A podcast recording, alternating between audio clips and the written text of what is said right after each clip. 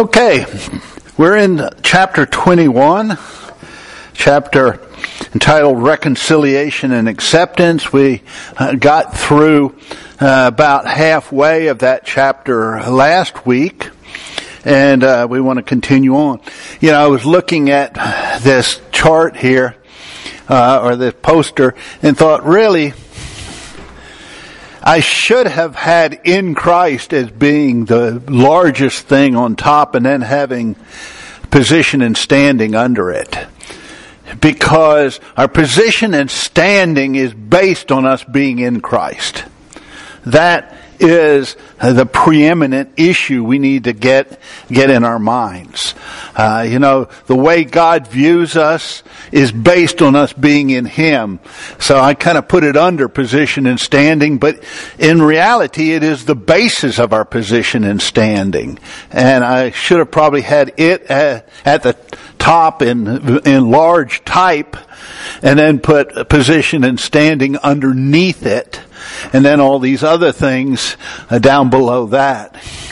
Now, you know, we've already seen that our position in Christ has made us dead to the old and alive to new. If any man be in Christ, he is a new creation. Old things have passed away. All things have become new. That's true of us positionally, the way God sees us. In our daily lives, in our daily condition, there's still a lot of the same old struggles. There's still a lot of the same old failures. But in our position, we are totally new. And in that position, we saw we have a righteous standing in the eyes of God. When God looks at you and me and, and, and, and sees us, he sees us as being acceptable in His sight because we stand clothed in the righteousness of Christ. Our righteous standing in the eyes of God is not based on our daily lives. Our righteous standing in the eyes of God is based on our relationship with Christ. That fact that we are inseparably bound to Him. When we dealt with justification the other week, I, I kind of put a chart up and showed, you know, that we brought no righteousness into our relationship with Christ, but we are in union with Him, so we share His righteous standing. Now, once we begin to grasp that our righteous standing in the eyes of God is based on Christ and Christ alone, then we can begin to have full assurance of our salvation. I am sure, assured of my salvation, not because of the life I live, although if I'm living the Christian life, it can be a secondary source of assurance, but my primary source of assurance is a knowledge that I stand before God clothed in the very righteousness of Christ. And the only way I could ever lose my salvation is for Christ to cease to be righteous. And that ain't going to happen. Now, once we begin to understand justification, we saw last week, the, the stage is set for us to begin to understand our reconciliation to God. Fact, he said at the end of the first paragraph in the chapter, until we rest assured in our position in justification, we are not spiritually prepared for the positional truths of our reconciliation to and acceptance by God. What's the matter? I said at the end of the first paragraph of chapter 21 dropping back to what I covered last week. But he says, you know, until we are assured of justification and assurance, we aren't ready for reconciliation. Not to understand it. Reconciliation, we saw, has to be uh, has to do with being brought into a right relationship, a relationship of harmony with God. And it's only as I understand my righteous standing in the eyes of God that I can begin to understand how it is possible for me to despite the struggles in my daily life, to be brought into a place of harmony with God. And we saw last week, you know, the self life cannot be reconciled to God. What I am apart from Christ will never be reconciled to God. What is reconciled to God is what I am in Christ.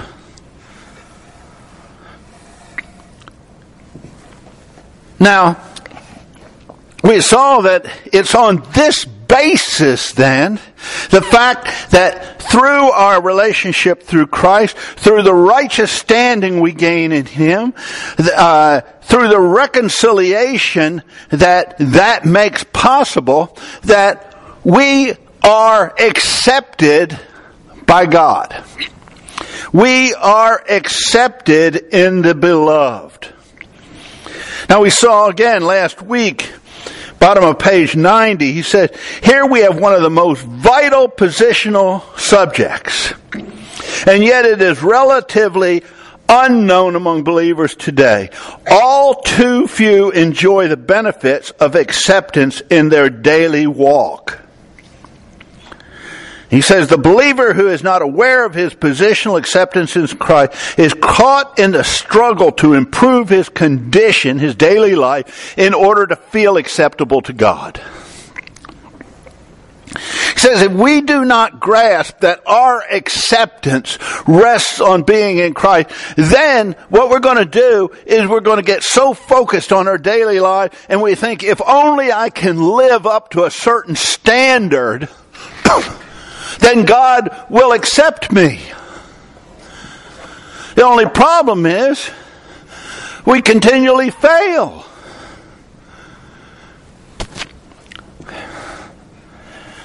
And if if I really don't come to understand my acceptance in Christ, I'm never really going to have close fellowship with the Lord.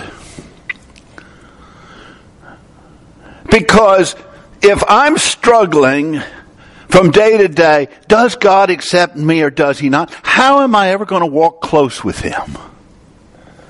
It's only as I come to see that I am 100% accepted by God despite my struggles, despite my failures.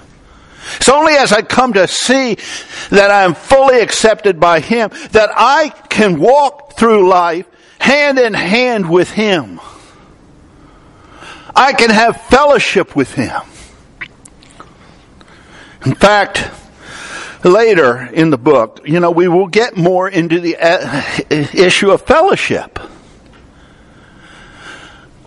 And many tend to put, place fellowship over here based on my condition.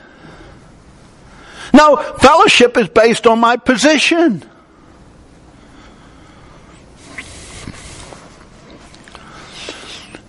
For a long time, I believed that sin broke fellowship. And then it dawned on me one day if sin breaks fellowship, then it is my righteous living that maintains fellowship. And that ain't true.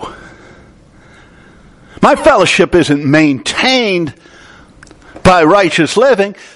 My fellowship is made possible by my position in Christ. Now the life I live can have a whole lot to do whether I enjoy that fellowship or whether I withdraw from that fellowship, but it's not the basis of that fellowship. The basis of that fellowship goes back to my acceptance in Christ. That I am accepted in the beloved. Now, we got up to the top of page 92, and I probably need to pick up there to, so that we can actually get finished with the chapter today. But, you know, he talks about, you know, this struggle that many have, thinking that somehow in their daily lives, in their daily condition, they've got to win the acceptance of God. And at the bottom of page 91, he says, We've been depending on self to do what only Christ our life can do. And the farther we move on this tangent, the more active and malignant the, the self life appears to be. The more we try in our own strength to make ourselves acceptable to God, the more self shows its ugly colors. And we ended with this sentence at the top of uh, page 92. What the condition centered believer the one who is focused on his day to day life instead of on Christ. What the condition centered believer does not realize is God himself is causing this shattering revelation of self. He takes us into situations and relationships that finally cause us to face up to the fact of our failure as Christians. Our nothingness, our total unacceptability in ourselves. Not until we understand that in our flesh dwelleth no good thing, Romans 7:18, can we rest in our position of complete acceptance in the Lord Jesus just as we are. Many a Christian struggles with the fact that they're trying so hard to live the Christian life. And they're praying and pleading with God to help them. And He doesn't. He allows them to fail. In fact, he brings them into situations and he says, and relationships that will show their failure. To bring us to that point of desperation that Paul came to. Romans 7. You know, the good I want to do, I can't do it. The evil I don't want to do, I continually do. Oh, wretched man that I am, who's going to deliver me? Paul had to learn that in his fleshly nature dwelt no good thing. That's a hard lesson to learn. But it's an important lesson to learn. We have to learn the not I part of the equation before we'll ever grasp the but Christ part of it.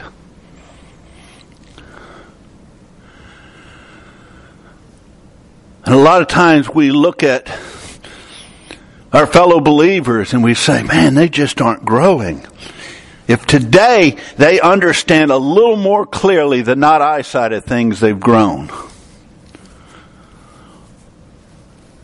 That is probably the most difficult part of the Christian journey.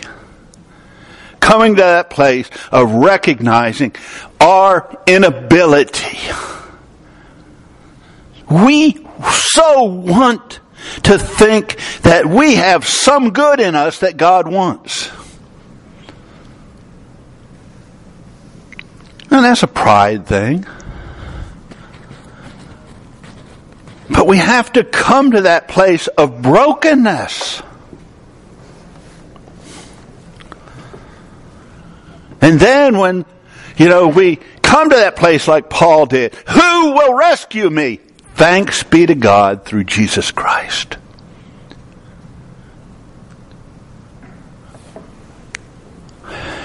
The acceptance I can never win is there in Christ. And there's a lot of peace when we come to that place. Rick, doesn't it just bring out the beauty of the finished work of Christ? Sure. And it, you know, I've, I've heard you say many a time that we don't even touch what all was accomplished in that finished work that he did. Yeah. But we see a lot of it here, and it and it just so endears us to what he has done. Yeah. We could have this kind of acceptance and freedom and Yeah. peace and rest in the midst of the mess of life. Yeah. And as we go on, we're going to see it's not that I don't care about how my life looks. I do. I just know that I am not going to change it. It's going to be the work of Christ in me. And I'm not having to win his acceptance. I learn to live in the realm of his acceptance. It's made a huge difference in my Christian life. Because each and every day I know that whether I struggle and fail today or not, no matter what happens, I am accepted by God. Now he makes the statement, he says, to abide in Christ and to consent to be loved while unworthy is the believer's positional privilege and responsibility. Think about that. Our positional privilege and responsibility is to be able to abide, live my life consistently in Christ, and consent to be loved by God knowing I am unworthy. I am unworthy of His love.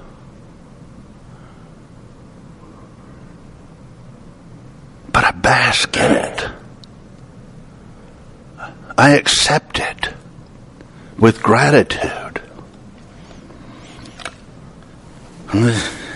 He says, love functions according to its nature, not according to the quality of the object loved. Now, the love he's talking about here is agape love. You know, in Scripture, there are two primary loves. Greeks had four forms of love, but only two of them really appear in Scripture. One is agape, the other is phileo. Phileo is more of what we think of as love. It's an emotional bond. Agape is not so much an emotion as it is a value driven action. Agape seeks what is best for someone, no matter how you feel about them. And see, we we so miss out a lot of times on what's being said in Scripture because we bring our thought of love into these passages that speak of agape. The King James writers uh, often used to translate agape as charity, and I think sometimes charity is a better translation. Why? Charity sees somebody in need and ministers to it, even if they aren't appealing to you. You know, it's a value driven action.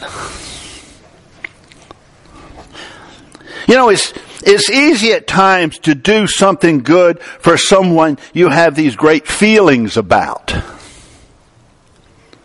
But it's another thing to do what is best for someone who you don't have those feelings for. We take John 3:16 and we insert a, a, a, a false concept of love into that verse. You know, we want to say, well, because God had these good feelings about the world, because He was attracted to the world, He gave His only begotten Son. No. Fact, Linwood Bowden, some of you knew Linwood, Linwood Bowden pointed out something to me years ago that I've never ever been able to disprove. He said, nowhere in the New Testament does it ever say God loves unbelievers. Never. John 3:16 says he has loved. God so loved. It's a completed work. He so agape the world. He looked at those who were his enemies, who were at enmity with him, and he was moved by his godly love to sacrifice Christ to save them.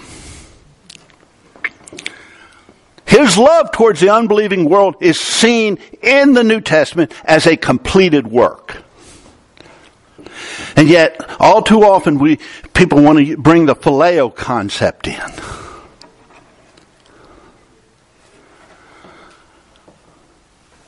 God's love as, I like what Larry Crabb said one time. God's love relentlessly pursues our best even when we would happily settle for less.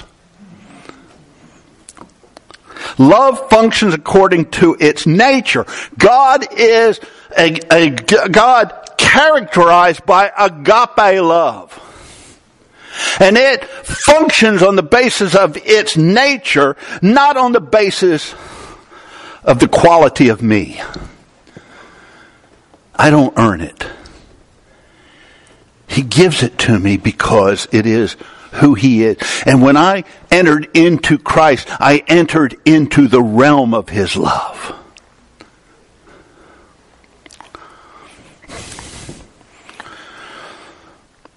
Now he says, the believer who is not abiding by faith in the acceptable one, Christ, but who is relying on his own personal condition for acceptance is hopelessly handicapped in the matter of fellowship, growth, and service. If I am, you know, basing God's acceptance of me on my life, I'm going to be handicapped. I already said this earlier. I'm going to be handicapped in fellowship. Because so much of the time, I'm going to feel that I am undeserving of fellowship with God. And I'm going to feel like I've got to somehow clean up this in my life or that in my life so I can have fellowship with Him. And if I am not walking in fellowship with God, I'm not going to grow. Growth flows from my walking hand in hand with Him.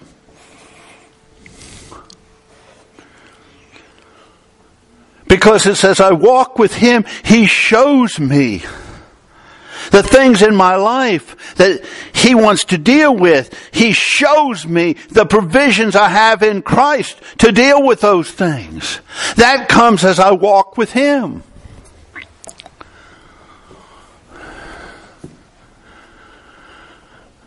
And that fellowship is made possible as I understand acceptance.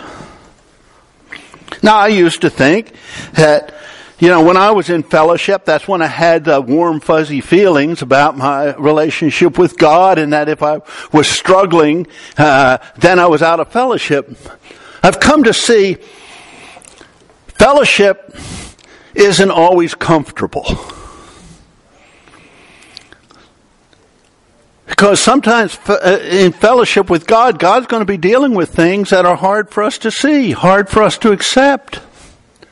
If I don't pull away and, and, and, you know, close my mind to what he's saying, my fellowship isn't broken in the midst of those struggles, in the midst of those failures.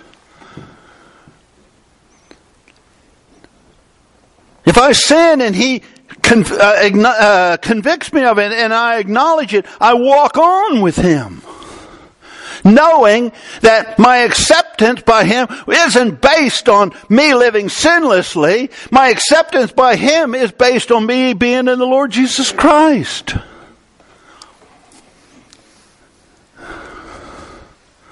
And the only way I'm ever going to be able to deal with sin is to continue to walk in fellowship with Him, basking in His acceptance. So without an understanding of acceptance, I'm going to be handicapped in fellowship. Without that fellowship, I'm not going to grow. And without that growth, there's not going to result true service, fruitful service. That fruitful service comes out of growth. So you, you can see the domino effect of things. That if I'm unwilling to rest in the acceptance that is mine in Christ, then there's a, it, it, the domino falls in the area of fellowship, and when the domino falls in the area of fellowship, it falls in the area of growth, and when it falls in the area of growth, it falls into the area of fruitful service. This is foundational. Acceptance is foundational sets the stage for so much more.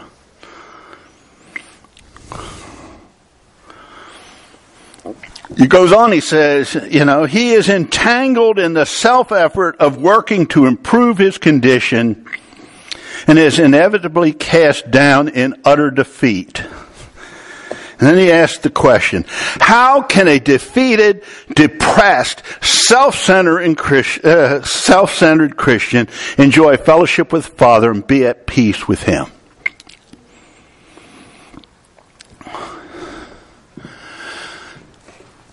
You know, if we're basing our, you know, God's acceptance on our life, we're going to be defeated. And it's going to lead to spiritual depression. And it's going to hamper everything. Could I share something? Yeah. Before Matt and Emily went back, Emily and I had a really neat few hours together, there's two of them. And you know, one of the things we talked about were some of these very things. And it was just a beautiful thing to think that she could share these things with me, some of her struggles, and I with her. Because the fact was, she wasn't scared, number one, that I would accept her by her telling, sharing these with me, or me her, but more than anything, that we were accepted in Christ. And we were just talking about the, the peace that gives, and it, it, it causes you to want to want to go towards Him as you understand His grace and His uh, provision uh, flowing forth. And it just made me think about the fact of the beauty of this that two believers could talk about their struggles and not think, oh, what's this other, especially, you know, like her sharing with a mom. But, um, you know, you're able to just know that your acceptance is a settled thing. And so you can talk together about these things, these struggles, and rejoice in what God has done to meet the need and to draw you from the struggle into victory in Christ. Mm-hmm. And, you know, there's just so much beautiful practicality and application in these things for every aspect of life, isn't it? Yeah. And you know, if, if we're defeated and depressed and self-centered, it does really impact the kind of outreach we will have towards others. And I think I've shared before that, you know, when we were in Ireland, there was one young woman, you know, again, the church we got involved in. They had been very much involved in a very legalistic approach. A lot of it, again, trying to change their condition. And somebody asked this one young woman, she said, why do you never invite your family to come to church with you? She said, because I don't want to get their lives as screwed up as mine.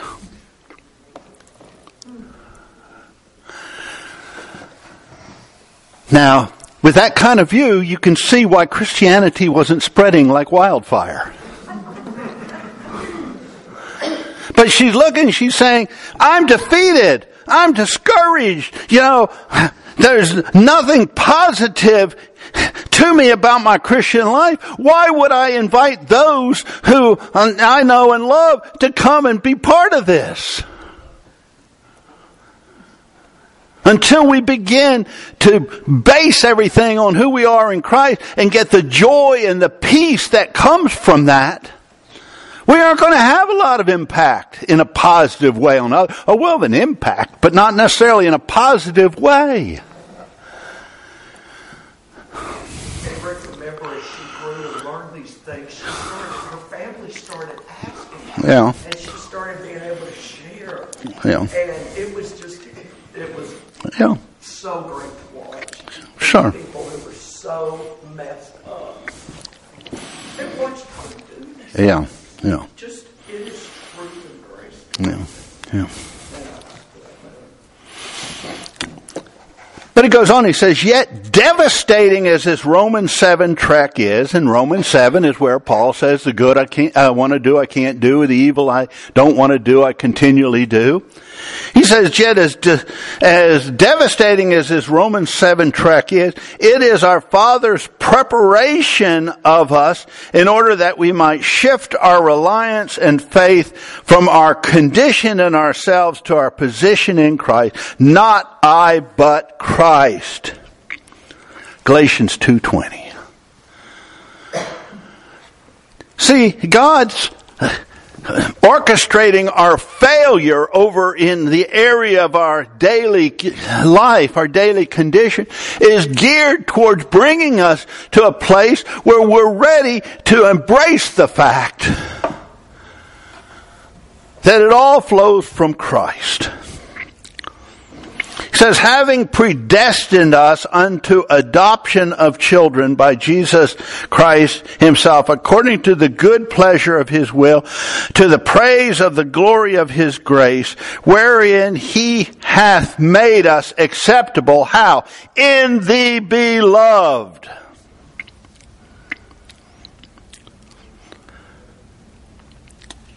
From Ephesians chapter 1.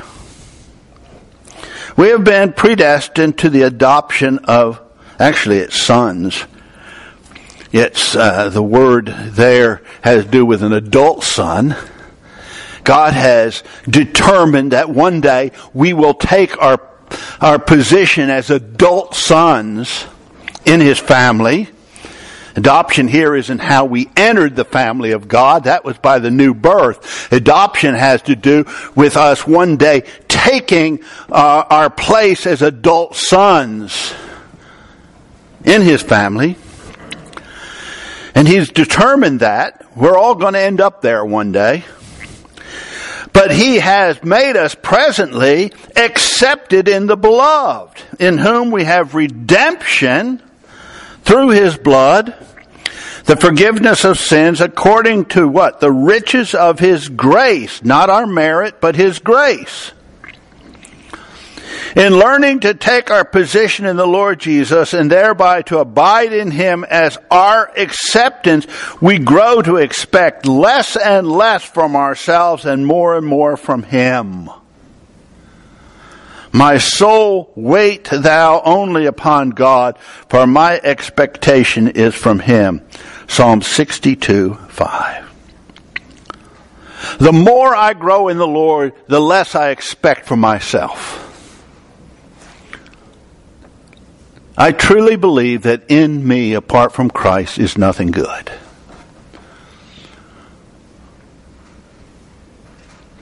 But I become more and more confident about what God, what Christ can do in me and through me.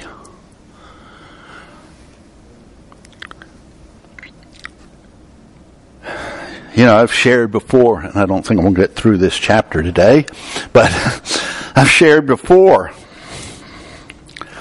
teaching, it would have been the last thing I would have ever chosen to do. I said, four years of Bible college, my big fear was that as a senior I would have to share my testimony in chapel.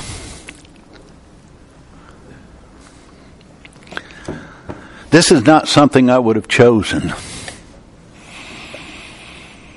And it's not something I can do in and of myself, and I am so aware of that. I'm aware of what God can do and what He has done.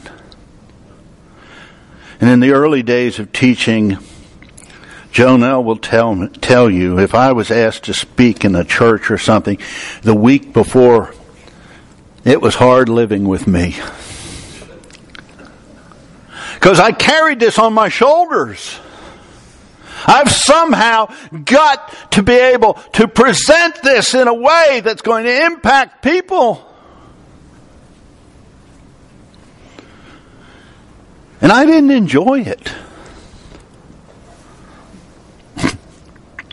in fact, you know, the way I ended up in teaching is you know, I kept getting the, these opportunities, you know, people offering me opportunities and I'd turn them down and turn them down and turn them down. And Lord finally convicted me.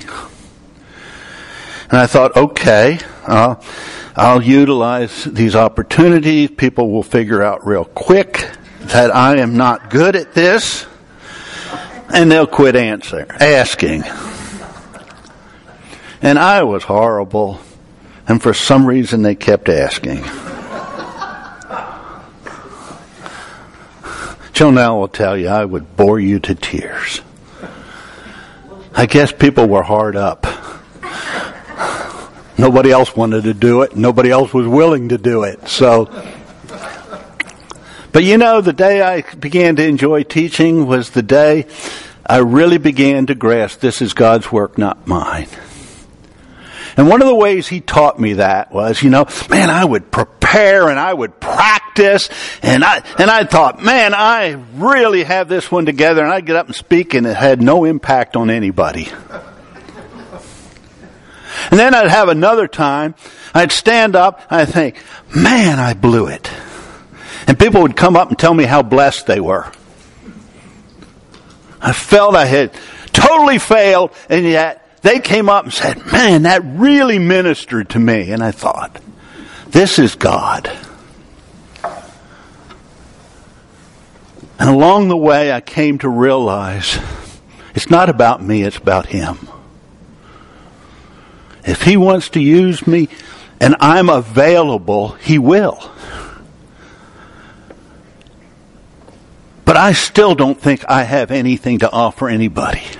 I know he has a lot. Yeah, Brian. Yeah, I was reading this morning uh, Matthew in, in uh, chapter 5, verse 16. It says, Let your light shine before men in such a way that they may see your good works and glorify your Father who is in heaven. And uh, just hearing you say that, I was like, you know, let them see my good works. What good works? There's nothing good in me. It comes from Him. Him.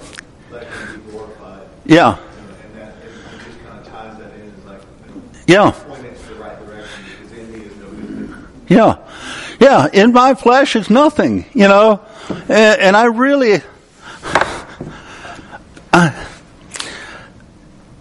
I count it such a privilege that God lets me do this. Because I know that I have nothing, nothing in of myself. But He has so much. He says, I'm going to run out of time here. He says, as we become more fully established in our position, he says, you know, uh, oh, I jumped ahead too much. We are increasingly willing to reject self, to leave all that sinful source on the cross for daily crucifixion. The more I come to rest in, in my acceptance in my position, the more I'm willing to say, God, just take that old nasty self life of mine and nail it to the cross and keep it there. And he says the progress, this progressive freedom from the domin, dominion of self gives us a deepening rest in the Lord Jesus. We become rooted and grounded in, in, the, in the source of life. Where we grow, how? Effortlessly, effortlessly. And fruit is borne, what? To His glory.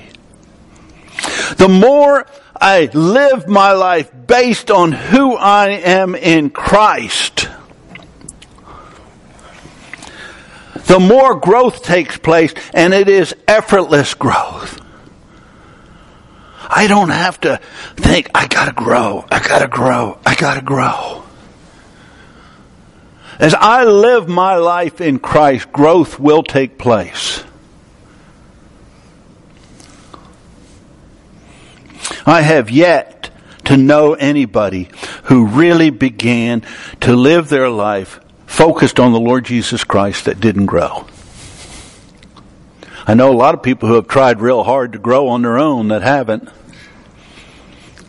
But I don't know anybody who has come to know Christ in a deep, personal, intimate way, really abiding in Him that haven't grown.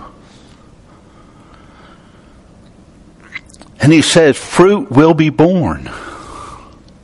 As I grow in the Lord, as I grow in my relationship with Christ, His fruit is going to be shown in me. How many Christians are so caught up in, I gotta bear fruit, I gotta bear fruit, I gotta bear fruit. The branch of a vine isn't sitting there thinking, I gotta bear fruit. It bears fruit. Why? Because it is connected to the vine. Any fruit that has come out of my life has been the result of the Lord Jesus Christ.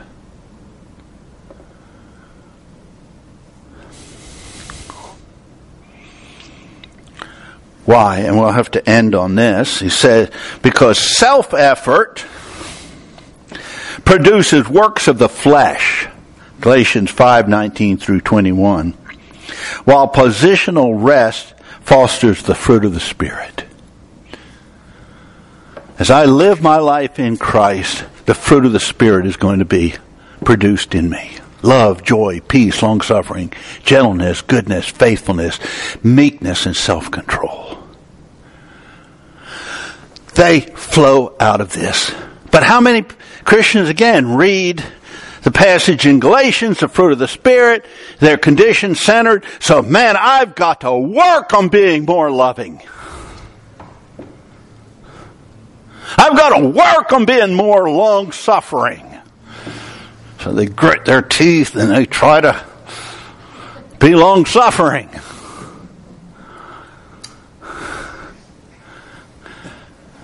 And there's no balance. The fruit of the Spirit is the fruit of the Spirit that flows from my relationship in Christ. It is not the fruit of the flesh trying real, real hard.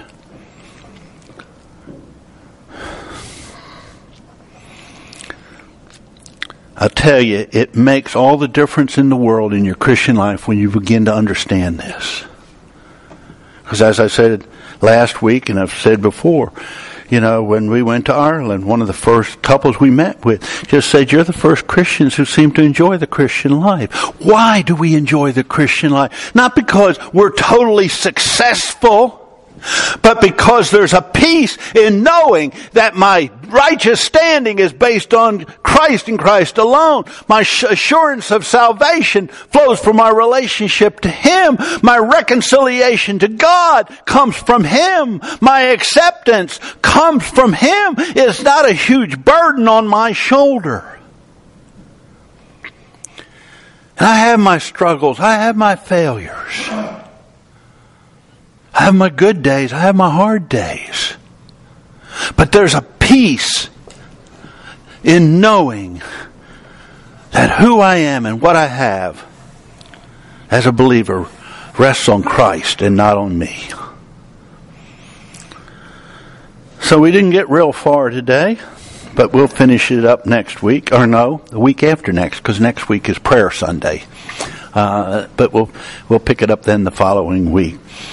Again, I don't know, maybe the elders want me to finish by a certain time.